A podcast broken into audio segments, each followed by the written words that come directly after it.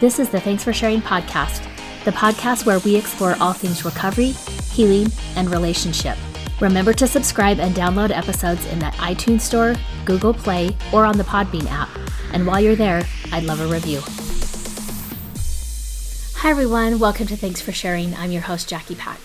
Today's episode is entitled, What is Therapy? And I decided to do this particular episode after I noticed that I've been having a lot of different versions of that conversation. What is therapy? In different circumstances with different people. Sometimes I've been having them lately just with several clients as they're in the process of therapy, right? And they're already on this journey, but they look up for one reason or another on this journey and say, wait a minute, what am I doing? What is this about? Am I doing it right? Am I doing it wrong? And so we have the conversation like, what is therapy? Now, I also supervise therapists who are in the process of becoming CSATs. So, for a therapist in the process of becoming a CSAT and getting their CSAT certification, uh, one of the requirements is that they complete a minimum of 30 hours of supervision with an approved CSAT supervisor. And I am an approved CSAT supervisor. So I get to talk to therapists all over the country who are in that process and seeking that certification. And, you know, sometimes we talk about like, what is therapy? And then how do we view that in terms of sex or pornography or betrayal trauma? And how do we put all of the pieces together? Now, I also supervise therapists who are in the process of obtaining their license. So, for therapists, once they've graduated from their master's program, they get a interim license. And they're not considered fully licensed until they complete in the state of Utah it's 4000 hours of work that's supervised by a supervisor. And 4000 hours is around 2 years of full-time work. So if you're not quite doing full-time work it would take longer. It typically does not take less than 2 years to complete the 4000 hours and that doesn't mean that, like, as their supervisor, I'm sitting in every session with them because that would be laborious and I wouldn't be able to see my own clients. What that means is that we have a weekly time that I sit down with them and we talk about their caseload and we talk about the clients that they're working with and how that's going and what comes out for them and where they're going with this client. And, you know, so oftentimes what is therapy comes up in those conversations as well. And then I've also, in the last couple of months, started to do some coaching with therapists who maybe they're not seeking their CSAT certification and they're not needing to work on licensure hours, but they are looking to maybe deepen their clinical skills or to work on some things as a therapist in a way that expands and improves the quality of the services they offer. And then I also have people just in my regular life, right, who will say like, "What what is therapy or what exactly do you do as a therapist?" And I think it's kind of a hard question because therapy is not this concrete exact science, right? It's it's therapy is somewhat abstract. Now, last year towards the end of 2019, there was a book that came out called Maybe You Should Talk to Someone. And the subtitle is A Therapist, Her Therapist, and Our Lives Revealed. And the author is Lori Gottlieb. And I think this is a great book. And I think she does a wonderful job of taking kind of an abstract concept like therapy and in the process of the book, helping the average reader understand what therapy is about. And I found myself several times throughout the book nodding my head or saying out loud, like, yes, yes, that's it. And she takes, I think, three cases that she works with, clients that she works with, kind of from beginning to the end or beginning through the process. You know, she may still be working with them. And you kind of get to see the evolution and the role of the therapist and the therapeutic process. And then she also is open about the fact that some things came up in her life where she found herself seeking therapy for herself as a consumer or a client of therapy. And so she shares those experiences too. And I think it's a wonderful read. Now, sometimes I know that I kind of have a skewed version of good books. Like sometimes when clients will say to me, like, do you have recommendation for a book on this particular topic, right? And I'm like, oh, you know what a really good book is? And then I have to say, okay, sorry, good for a therapist sometimes is skewed, right? Like what a really good book slash really hard book to read is So, but I really do think general population uh, will really enjoy this book, and it is on the New York Times bestseller. So I'm not alone in that opinion. One of the things Lori talks about is she says, you know, kind of at the beginning of therapy, she says, whatever the problem, it generally presents because the person has reached an inflection point in life. Do I turn left or right? Do I try to preserve the status quo or move into uncharted territory?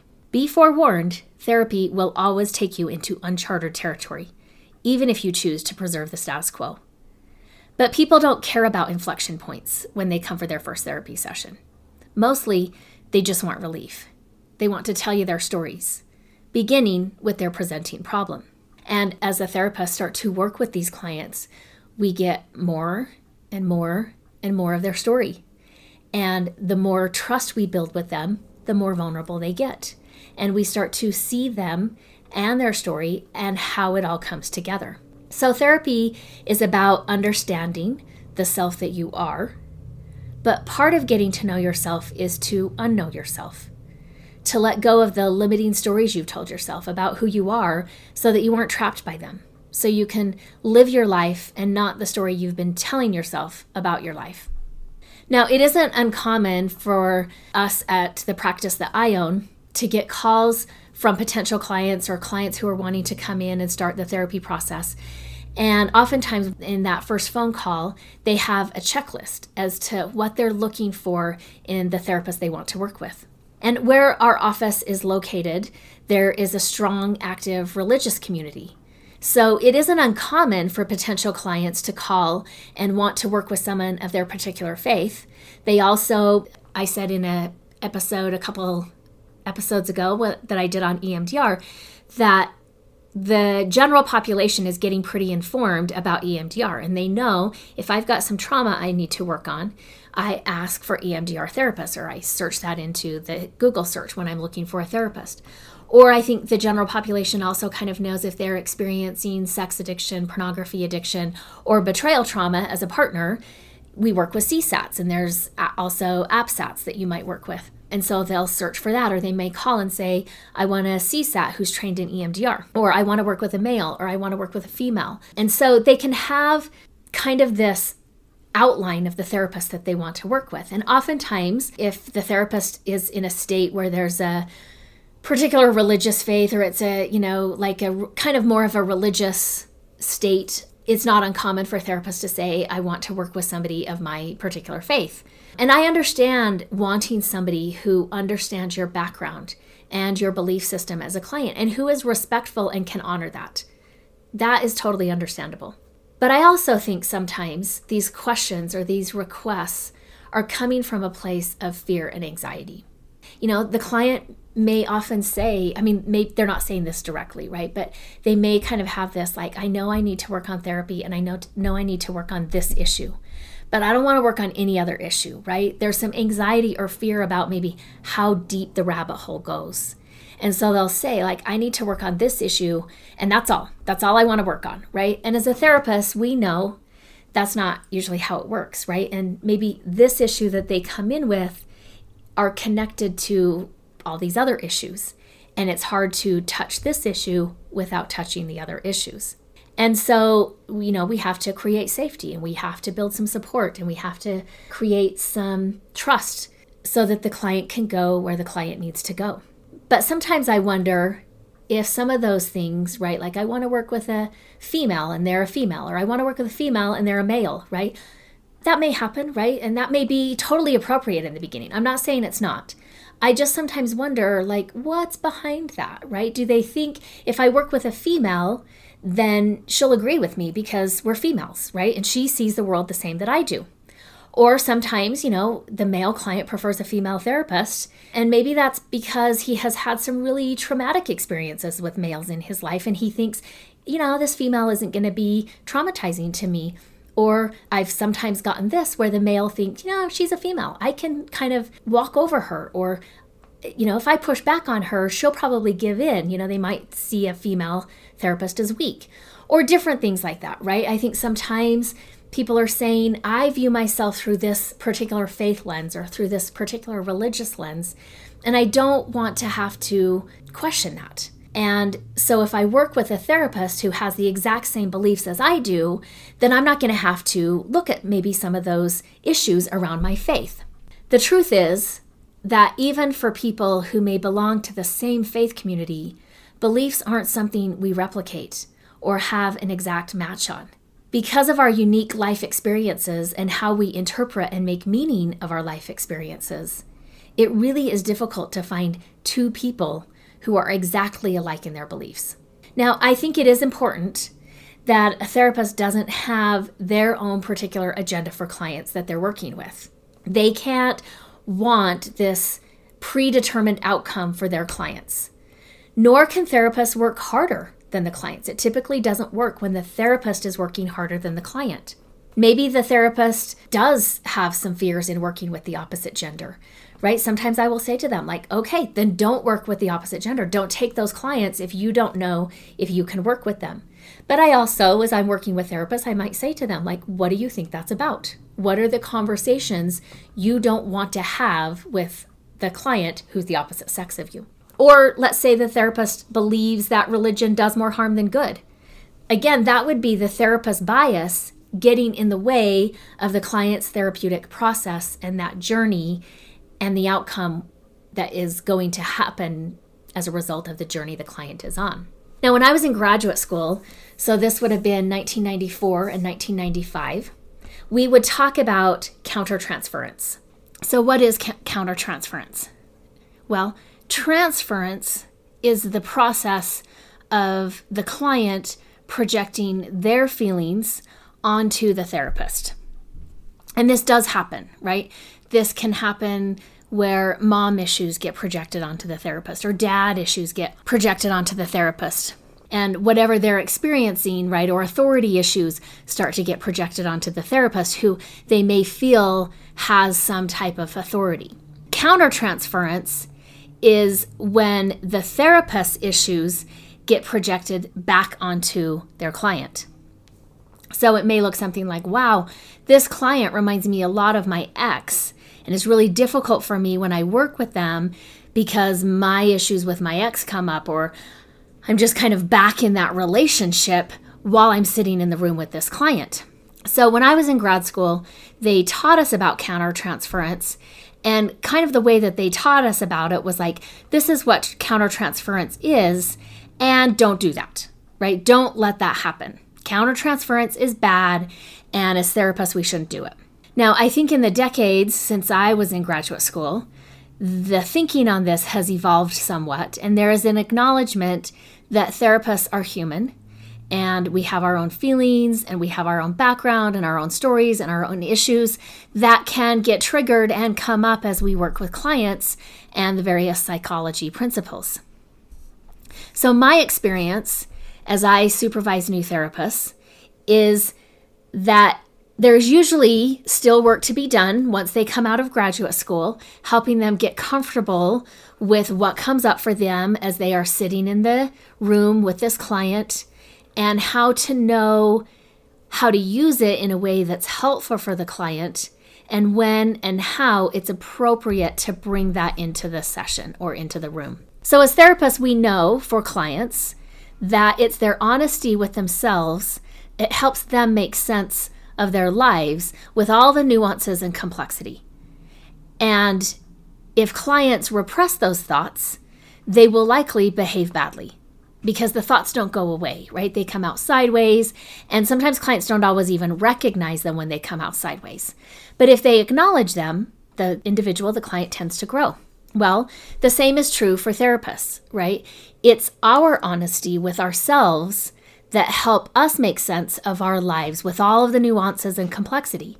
And if we repress those thoughts, we also will likely behave badly. And if we acknowledge them, we'll grow. Lori Gottlieb in the book says an interesting paradox of the therapy process is that in order to do their job, therapists try to see patients as they really are, which means noticing their vulnerabilities and entrenched patterns and struggles. Patients, of course, want to be helped, but they also want to be liked and admired by their therapists. In other words, they want to hide their vulnerabilities and their entrenched patterns and struggles. That's not to say that therapists don't look for a patient's strength and try to build on those. We do.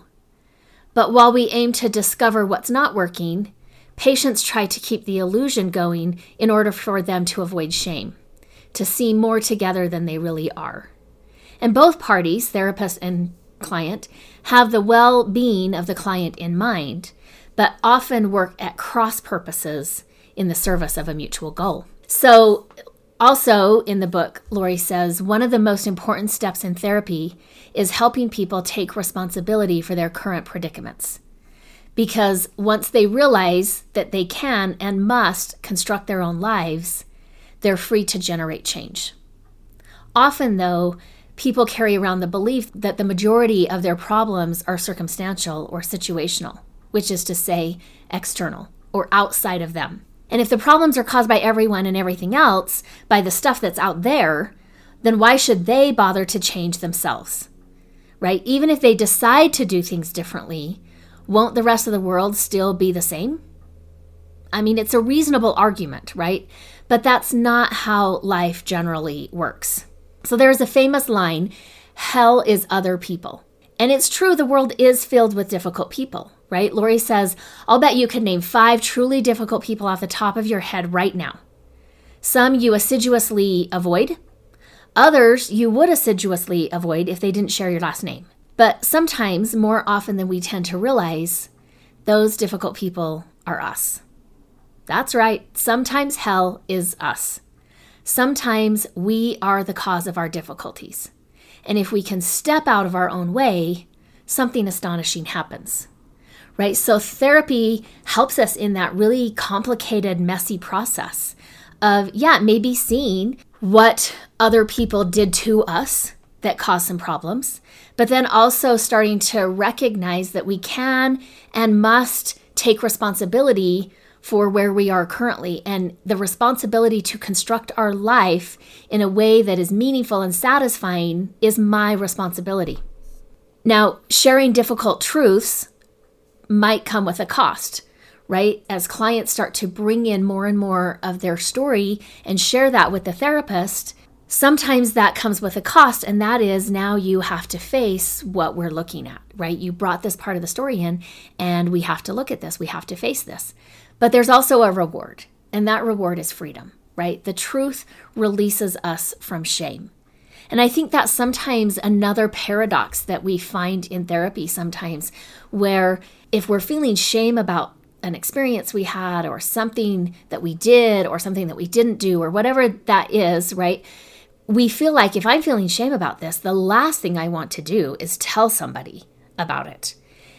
And yet, the irony is that when we do start to tell somebody about it, it depends on who we tell, but when we do start to open that up and we start to talk about that and we start to share it, we start to get released from the shame. And I think that's a paradox. I think that's an irony.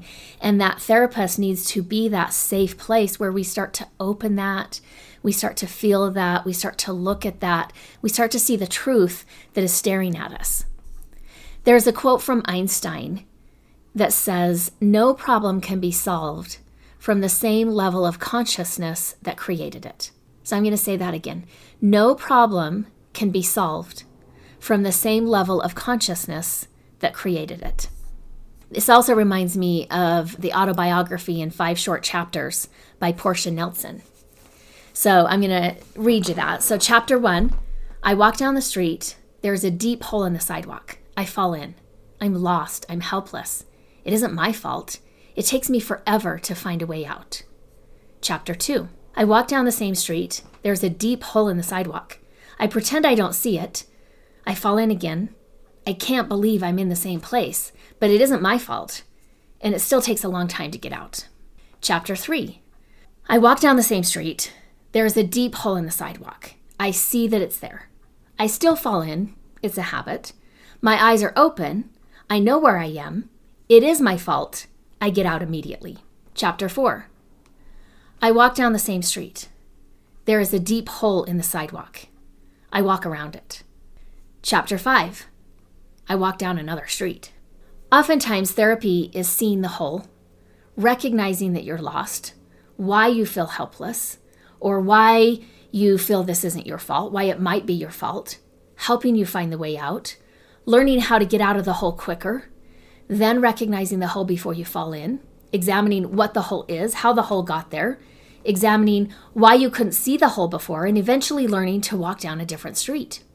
So, what is normal or familiar for clients isn't the therapist's norm or their familiarity, right? This isn't what they grew up in, oftentimes.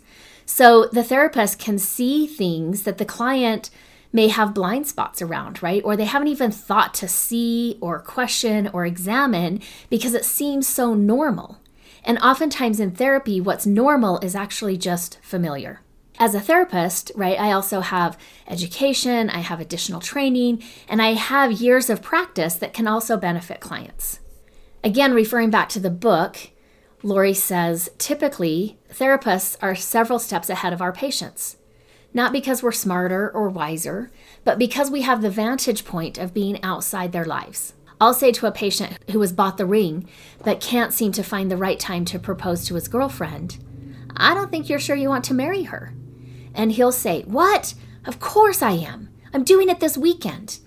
And then he goes home and doesn't propose because the weather was bad and he wanted to do it at the beach. We'll have the same dialogue for weeks until one day he'll come back and say, maybe I don't want to marry her. Many people who say, no, that's not me, find themselves a week or a month or a year later saying, yeah, actually, that's me. So I often tell clients that therapy is a process of discovering the self, of seeing the self in a way that you haven't previously, right? We ask ourselves questions, we get curious, we examine things that have been unexamined or only partly examined we connect dots that may have not seemed to connect. And yet, with further examination, it becomes very clear that the dots are connected. I will also tell clients, and I tell therapists that I supervise or coach, that during the process of therapy, one of the things that happens is clients meet a new version of themselves. Now, initially, when they get a glimpse of or view this new version of themselves, it's a stranger and they don't recognize it and they may even turn away from it or not like it. Now, this new version of themselves isn't bad, it just is uncomfortable. It's different, it's unknown, it's foreign. But as therapy continues, the person they once viewed as a stranger starts to become more familiar. They start to recognize hey, there's some things here of value that this new version offers. It starts to make sense and they recognize themselves in this person. And things start to happen, right? I start to see clients speak up about things and recognize that they have an opinion and that they can share it and they can state it. And it doesn't have to change the other person, but it changes them by speaking up, right? Now, this isn't a personality transplant, they aren't a different person, but therapy is transformative. The process of therapy helps to take the sharp edges off. A client may become less reactive or less critical or less defensive. They may be more open, more aware, and insightful. They may be able to let others into their lives in a way that they couldn't before. Often they have an increase in confidence. This can happen when these hidden or unknown parts of the self are explored and accepted and brought into the light and understood. They don't have to hide anymore, right? Or be small anymore, or be larger than life, or be fragile or insecure or self deprecating, afraid of being found out for who they are. One of the things clients often start to realize as they stay in therapy and they stay with this process is that there's no more secrets, right? They're telling the therapist things that they never tell anybody. Even from themselves, there are no more secrets, right? They're bringing it out, they're looking at it, and they're examining it. Oftentimes, we have so much shame underlying the truth of who we are. We're so afraid of the truth that sometimes we hide it from ourselves. But in the therapy process, right, in this transformation process, they are a new version of themselves. They aren't hiding things from themselves. They're not afraid to bring it out and look at it and get curious about it. So, going back to what I was talking about at the beginning of this episode, when a client maybe is calling and asking to work with a therapist who may have a similar lens as they do, you know, the client views themselves maybe through their religious lens or their gender lens or their political lens or the role that they played in the family. So at our clinic, when I'm talking to our staff, you know, we are sensitive to these requests and we try to accommodate if we can. But we also know that some of these fears and anxieties, like it's not our job to avoid those places that they're anxious about going. In fact, it's our job to go there. But we have to build some trust and create some safety and some support so the client will go there themselves, right? We're not dragging them kicking and screaming to that place, but they're no longer afraid of viewing this, of going there, of seeing this, of wondering, of feeling. So, oftentimes, as the client is transformed, right, that process that happens in therapy, this transformative process, and this process of them becoming a more whole version of themselves, right? They're going to then go back to these parts of their lives, their faith, their religious congregation, or their personal spiritual practice. They're going to go back to their spouse, their kids, their coworkers, and on and on. And they're going to take this new version of themselves to those parts of their life. And that's going to also transform those parts of their life, right? Sometimes they may completely change the things in their life, right? They may transition away from practicing religion. Uh, they may divorce. They may change careers. Now, sometimes this is more of the exception to the rule. But again, as therapists, we can't be afraid of this change process.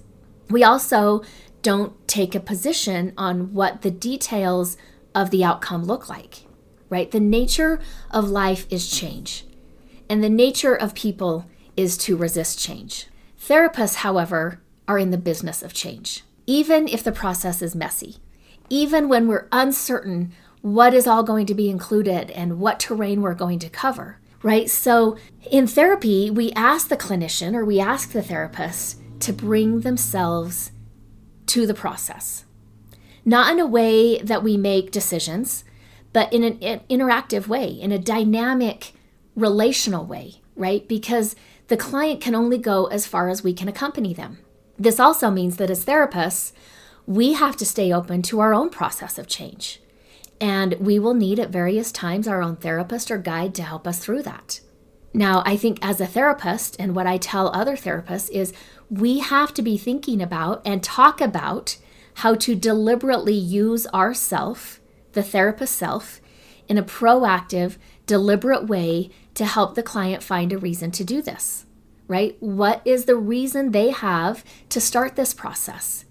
And what's their motivation for continuing? because oftentimes, you know, we're starting this therapy process and it's going to get hard. If it's not hard from the beginning, it's going to get hard. And we can't put things back in place, right? When this change process has begun and we've initiated the process, we can't undo what we started. So we have to be able to know and talk about and be open to conversations about how do we continue forward, right? And how do we find motivation and find courage and bravery to continue this process of transformation. Now, I've had clients in therapy before tell me, I'm ready to start feeling better. Like this is taking longer than I wanted. Or I've had clients who will kind of say to me, like, hey, I just want to give you some feedback. Like when I leave my therapy session, I don't feel good and I cry. And maybe it takes me a day or two to start getting back to my normal self after a therapy session. And I understand this, right? I'm fine when clients come in with this feedback. And I'm okay when they're telling me this. This is happening. This is what's happening to me. And I'm uncomfortable with this. Not me as a therapist, that the client is uncomfortable with this. And they're unsure of this, right? Of course they are. And so again, we have these conversations. Well, what is therapy? and where are we at? And oftentimes they want to know, like, am I doing this right? Am I not doing this right? Do I not get something? And again, some of this is their own self-doubt and their own internal landscape. And so I'll validate like no this is this is normal, right? It's it's a normal process for clients to maybe to feel worse before they start feeling better. It's normal to come in thinking I'm going to work on this issue and end up after, you know, however much time realizing, oh my gosh, I have to work on so many more issues than the one I thought. or this is a much deeper process than I was realizing, right? So I often will tell clients therapy is a lot like surgery, except we don't administer anesthesia, right? Clients say, This hurt. And we say, Oh, that's good to know. Thank you for telling me that. Can I push that again? Right? And they're like, What? No, I just said it hurts. Why would you push that again? Right? But I may push that same spot, that same spot that hurt. I'm going to push that the next time and the next time and the next time and maybe then we need a break right and i'm like okay that's fine i let, let's not push it for this session or maybe two or three sessions but we still have to go back and push that spot again, right? It's kind of like neurosurgery, right? Now, I've never had neurosurgery done to me. I've never been in the room with neurosurgeons. I did have a neighbor when I was growing up, a neighbor, the neighbor across the street, she had to have brain surgery. But I've seen brain surgery on TV, right? Not that I think that's the same thing. But one of the things, right, that I kind of have an understanding about with neurosurgery is right? They need to keep the patient awake during the surgery so that they know what's happening in real time, right? The neurosurgeon needs to know if I press here on your brain, can you still access the language part of your brain, right? Could you still speak? Or maybe you're not speaking, and when I push this, all of a sudden you can speak. However, unlike neurosurgeons, we gravitate toward the sensitive area, pressing delicately on it, even if it makes the patient feel uncomfortable. So, again, going back to the book, maybe you should talk to someone. Lori Gottlieb says, It's impossible to get to know people deeply and not come to like them. And I think that's true. And I also think it's important as the client deeply gets to know themselves. I also think it's really hard for them not to come to like themselves. Now, she also talks about a trap therapists can fall into, a trap that Buddhists call idiot compassion. In idiot compassion, we avoid rocking the boat to spare people's feelings, even though the boat needs rocking, right? Your compassion ends up being more harmful than your honesty. And people do this with teenagers, they do this with spouses, addicts, and themselves. Its opposite is wise compassion, which means caring about the person, but also giving him or her a loving truth bomb when needed. Now, oftentimes, I think in our regular life, we have a lot of superficial relationships and interactions on a day to day basis. We also may have maybe moderately superficial, right? Maybe a little bit deeper than just superficial, but still maybe not as deep as we can go in therapy. And you might be one of the few fortunate people who actually have some friends or some people in your life, some significant people in your life, who will also give you a loving truth bomb or maybe tell you things that they know are difficult to tell you, but that it's important that you need to know those things. And that's if you have one or two of those people in your life, you are blessed. When I'm supervising or working with new therapists, right, I often have to coach them on how to deliver these loving truth bombs. And over the years of being a therapist myself, I've had to do this quite a few times. So I will tell them, look, I'm not asking you to do something that I haven't had to do. And one of the secrets is it doesn't get easier every time you do it, right? Even though I may have been doing this for 26, 27 years, that doesn't mean that this is an easy thing when I have to do it again for this client. Now, I, I'm also okay with that, right? I think when we are delivering a truth bomb, we should, as therapists and as professionals, we should feel the weight and we should feel the heaviness of what we're giving to clients. So I find if I'm going to do this, right, I find that it helps if I can connect with a feeling of love and concern for this particular client that I have to give this feedback for. Um, I also connect with a sense of responsibility, right? I'm the therapist in the room, and that's my job. It's part of my job. It's not my only part of my job, but it's an important part of my job, right? And I'll often say to therapists that I'm supervising if the client's therapist can't be truthful in a loving and helpful way, then who's going to be, right? These therapeutic relationships oftentimes are some of the most real and the most raw and the most honest relationships. And as a therapist, if you hold back or if you don't believe in the strength of your client to navigate some of these loving truth bombs, then I think often we're underselling our client's ability to survive, our client's ability to cope, and our client's ability to heal. Now, I also believe that all behavior makes sense. So for me, if I'm seeing something and I notice it and I know what it is, but I don't know where it comes from, I first want to kind of get a sense of where is this coming from? Like, why is this showing up? And I know that if if I don't understand it, I need more of the story. And once I get enough of the story, whatever that is, this behavior or this way of showing up for them or this quirk or whatever that is, is going to make sense. So when I deliver this truth bomb for the client, I can also deliver it in a way that for them they can have self compassion towards the behaviors, the attitudes, their approach, whatever that is, their energy, right? All of these things that are getting in the way, they can have compassion for themselves about that. To me, it's always a success, right? If I deliver one of these truth bombs and the client, I mean, again, it's not easy for me to give. I know I've been on the other end of that. It's not easy to receive. But as we talk about it and as I hold space for them and as I approach it in a kind and loving way and also maintaining the integrity and honest truth of this, it's always a success for me if the client can kind of get to this place of saying, that makes sense. Of course, I do that. Like knowing my story, understanding the impact on me. Of course, this is what I do, right? Or of course, this is how I come across. For me, I'm like, yeah, that's self compassion, right? That's understanding in this radical way and having insight that can then start to lead to change, right? Some of these traits may have made sense at one time, or they might have even been helpful when the client was younger. But oftentimes, these traits or these coping skills that we had when we were younger, as we grow up, they become a very painful way of living and they get in the way of us being different or having different experiences. And so I think this process of therapy and this transformational process, right, really is about clients starting to see that it can be different.